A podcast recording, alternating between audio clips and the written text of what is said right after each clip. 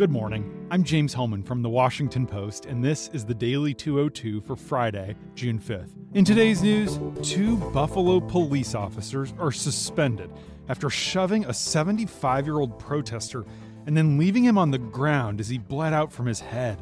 As protests continue in D.C., President Trump clashes with the mayor over who controls the city's streets. And the black and white economic divide is as bad today as it was in 1968 when the riots broke out. But first, the big idea. George Floyd was unique, but he was also ordinary. His homegoing on Thursday unfolded under the most abnormal circumstances, but it was also deeply familiar. My colleague Robin Givhan a Pulitzer Prize winner who's African American, explains in a dispatch from the service that perhaps it is in those details that there is hope. Here's what Robin wrote We'd seen it all before the grieving family, the bold faced participants, the declarations of injustice. If there are differences, they were in the details. And perhaps in the details, there's hope. Floyd's family filled the memorial service at North Central University in Minneapolis wearing their dignified mourning fashion dark suits and sober dresses. The sad women and the big men with tears in their eyes took their seats of honor. As the service opened, Floyd's brothers gathered behind the golden coffin and gave the world snippets of his beloved personality, words that would make him the one the family called Perry, more than the victim in that video, the catalyst of an uprising and a symbol now in the hands of the world. Philonise Floyd told anecdotes of playing ball with his brother, of eating banana and mayonnaise sandwiches with him, and how they were always their mother's sons. George Floyd was just a guy, in all the simplicity and all the complexity that entails. The memorial service had the touchstones of The Black Church. The soloist sang an imperfect but emotional rendition of Amazing Grace, and the audience raised their hands in praise. Men dabbed their perspiring brows with handkerchiefs. Each speaker delivered a mini sermon, and that was just fine with the audience because a homegoing takes time. The service took place against the backdrop of COVID 19, Something that once seemed so strange and rare and now seems to have faded into the background like readily ignored white noise. Some guests were wearing masks. Amy Klobuchar wore a bandana. And they kind of, sort of, practiced social distancing, even as they were shaking hands and leaning in to exchange greetings and hugs. Many of the masks read, I can't breathe, which were among the last words that Floyd spoke as he died with a white police officer's knee pressed down on his neck. But those were also the final gasps of Eric Garner, who also died by police force a few years back in New York. The masks were extraordinary because this has become our shrugged off reality. And the truth that they proclaimed has become grotesquely familiar.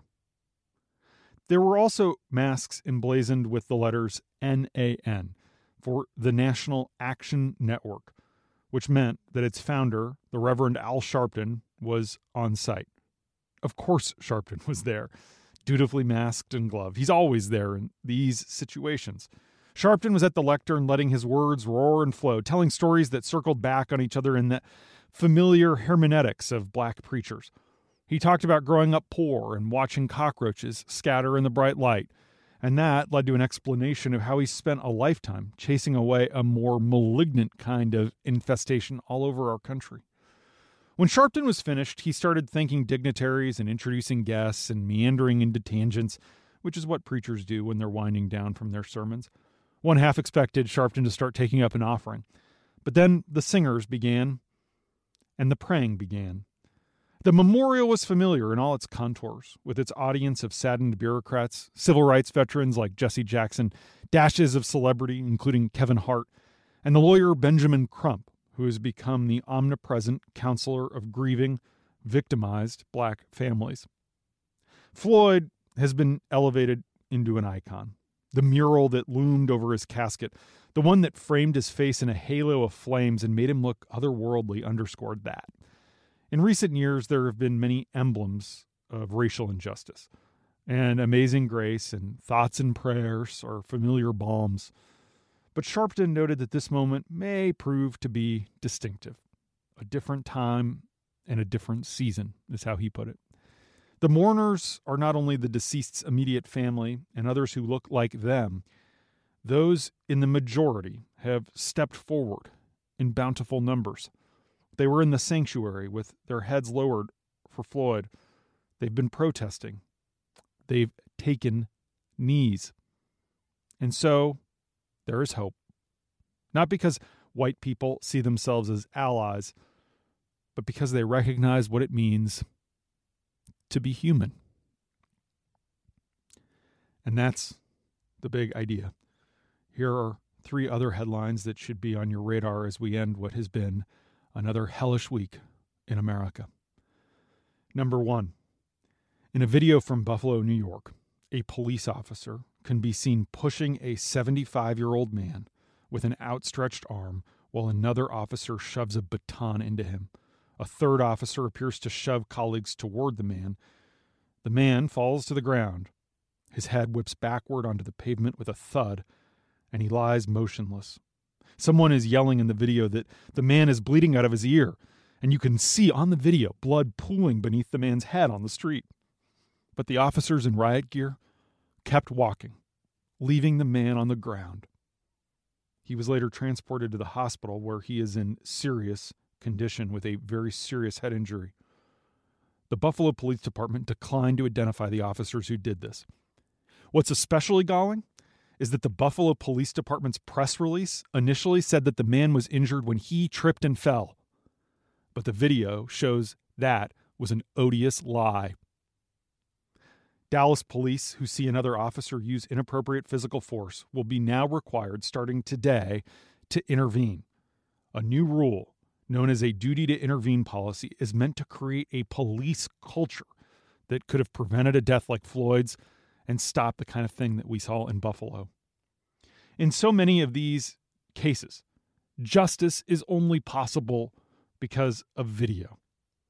In Tacoma, Washington, Mayor Victoria Woodards called last night for the firing of four police officers there who were involved in the death of Manuel Ellis, a 33 year old black man. New video footage that emerged last night from his arrest shows the cops beating Ellis senselessly on the side of the road, repeatedly striking him as he struggles with officers. The footage shows the police telling him to put his hands behind his back while they're already on top of him. A Philadelphia student who was charged with assaulting a police officer earlier this week during the protests was released last night after video showed that the cop had actually roughed him up. Prosecutors dismissed the charges against Evan Gorski after seeing videos that had gone viral on YouTube and Twitter. All three men accused of killing Ahmaud Arbery, the black jogger in Georgia, will now stand trial for his murder, not just the guy who pulled the trigger. A judge in Glynn County, Georgia, announced the ruling after a day long hearing that revealed that the shooter allegedly uttered the N word as the victim lay dying on the road. None of them, none of the three, would have been charged with any crimes had it not been for the video. In Temecula, California, Mayor James Stewart has just resigned after sending an email earlier this week claiming that police in his city had never killed a, quote, good person of color. He wrote that police in his city had never killed a, quote, good person of color. He sent the email in response to a constituent asking what he and his administration were doing to address systemic racism in policing. Stewart claims that the word good was mistakenly added by the talk to text software he used to compose the message. Number two, an email from a military planner at the Pentagon set off alarm bells in the office of DC Mayor Muriel Bowser late Wednesday night. The official was seeking guidance as they determined, quote, route restrictions for the movement of tactical vehicles and military forces from Fort Belvoir, which is in Virginia, into D.C. to assist, quote, operations.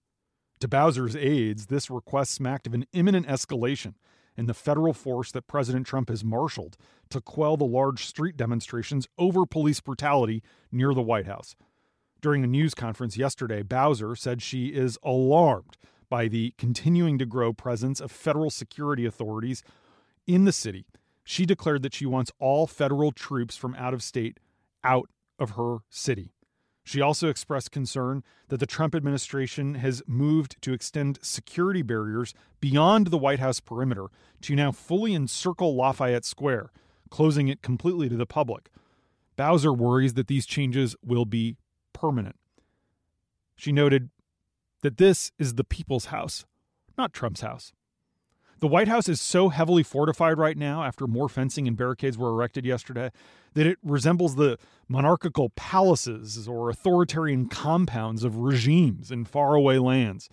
It's strikingly incongruous with the historic role of the executive mansion at 1600 Pennsylvania Avenue.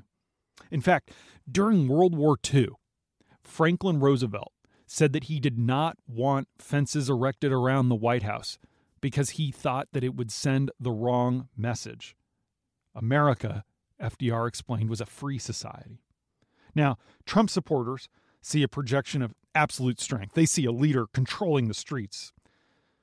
His critics see a wannabe dictator and a president hiding from his own citizenry. I was down at the White House late last night covering the protests, and a really big thunderstorm came through. There were sheets of rain and lots of lightning. A lightning bolt even hit the Washington Monument. But the peaceful protesters were not deterred. Bowser has lifted the city's curfew, and more large protests are expected here over the weekend. Number three, we talk a lot about police brutality, and we should. But what's not been getting enough attention are the deep economic inequalities that African Americans also face. By more than a dozen metrics that we evaluated, the gap between the finances of blacks and whites is as wide in 2020 as it was in 1968, when a run of landmark civil rights legislation culminated in the Fair Housing Act in response to centuries of unequal treatment of blacks in every part of society and business. In the decades since, though, white wealth has soared while black wealth has stagnated. Many have pointed out the far larger share of white millionaires than black. But even among the middle class, the inequities are stark. In 1968, a typical middle class black household had $6,600 in wealth, compared with $71,000 for the typical middle class white household. This is according to data that we have adjusted for inflation. In 2016, the typical middle class black household had $13,000 in wealth versus $150,000 for the median white household, an even larger gap in percentage terms. Wealth takes into account not just wages that people earn for work, but their homes, their stock portfolios, and other assets they have. More wealth makes for a more comfortable, safe life. But more importantly, wealth is passed on to the next generation. Their parents' wealth gives white children a boost at birth, an advantage many of their black peers lack.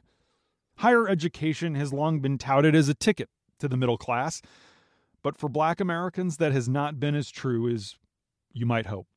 The typical black household headed by someone with an advanced degree, an advanced degree, has less wealth than a white household with only a high school diploma.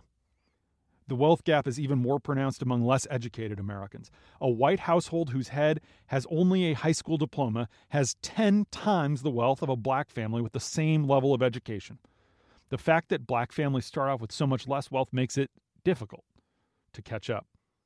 Sadly, the current economic crisis is almost certainly going to make these gaps worse, not better.